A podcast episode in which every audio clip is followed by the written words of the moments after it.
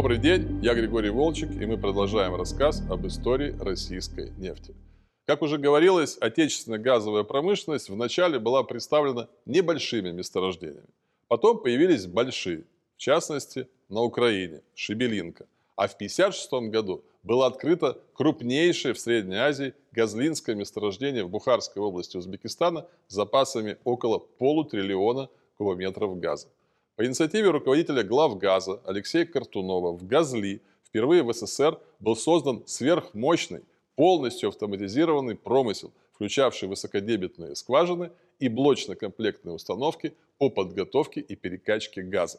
Помимо прочего, газлинская находка стимулировала активную геологоразведку Бухаро-Хивинского региона, северной части Амударьинской нефтегазоносной провинции, где в течение короткого времени в безводной и безлюдной пустыне Кызылкум были открыты более десятка крупных газовых, газоконденсатных и газонефтяных месторождений – Дингискуль, Хаузак, Шады, Уртабулак, Кагдумалак, Кандым, Шуртан, Зеварды, Кимачи, Умид, Круг, Нишан и ряд других. Эффективной геологоразведке способствовало создание в Ташкенте Института геологии и разведки нефтяных и газовых месторождений.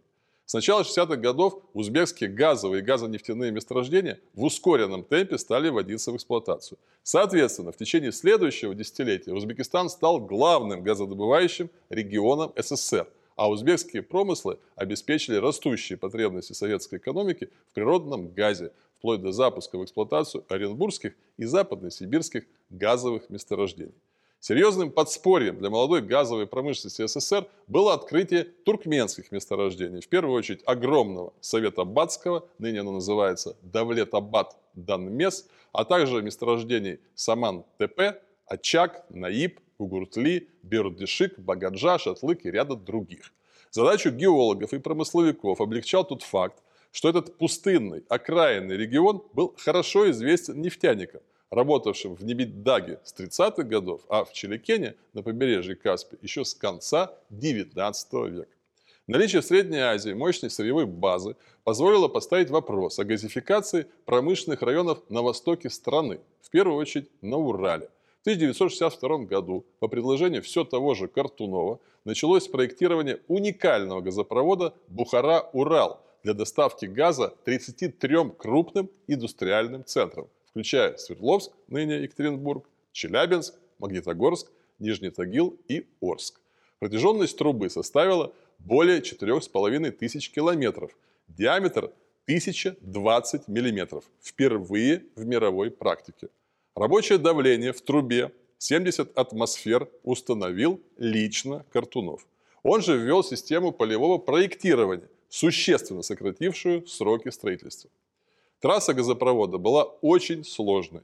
400 километров скальных грунтов, столько же ячеисто-щебеночных, 120 километров барханных песков.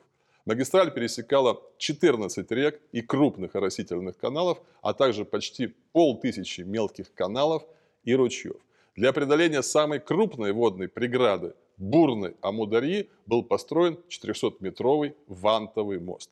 Комплектование стройки в основном обеспечила отечественная промышленность. Трубы поставили Новомосковский и Челябинский трубопрокатные заводы, газотурбинные установки для 17 компрессорных станций, Ленинградский металлический завод, вагончики для проживания 20 тысяч строителей трассы, Таллинский завод Лауристиний.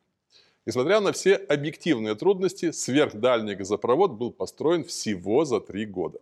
Благодаря передовой системе автоматики и телемеханики управление магистралью было полностью дистанционным, а все технологические процессы максимально автоматизированными.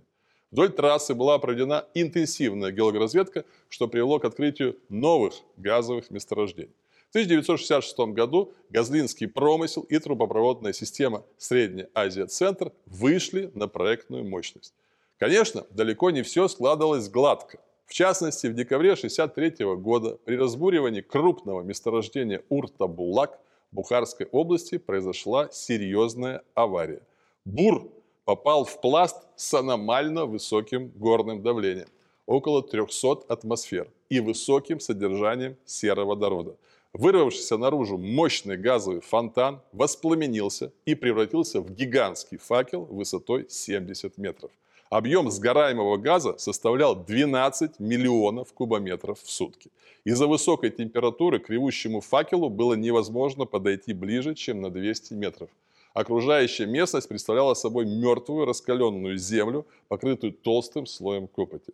В дальних окрестностях скважины изменилось поведение животных, а вблизи скважина была смертоносной. По ночам стаи перелетных птиц и тучи насекомых, привлеченные ярким светом, попадали в облако раскаленного воздуха и бесследно сгорали. Авиадиспетчеры использовали факел как маяк на воздушной трассе из Европы в Индию Юго-Восточную Азию. Для ликвидации пожара применялись самые разные методы, включая артиллерийские залпы из крупнокалиберных орудий, но огонь потушить не удавалось. В связи с этим решено было произвести подземный термоядерный взрыв. Заряд мощностью 30 килотонн, вдвое больше хиросимской бомбы, был заложен в скважину глубиной полторы тысячи метров. Ядерный взрыв сдвинул слои горной породы, Приток газа прекратился, и через несколько секунд огненный фонтан, горевший более тысячи дней и ночей, погас. При этом основные продуктивные пласты повреждены не были. Добыча газа и нефти на Уртабулаке ведется по сей день. Успешный уртабулакский опыт был использован для тушения крупных пожаров и на других газовых промыслах – Таким же образом были погашены аварийные факелы на месторождении Памук в Кашкадаринской области Узбекистана и на майском месторождении в Марыйской области Туркмении.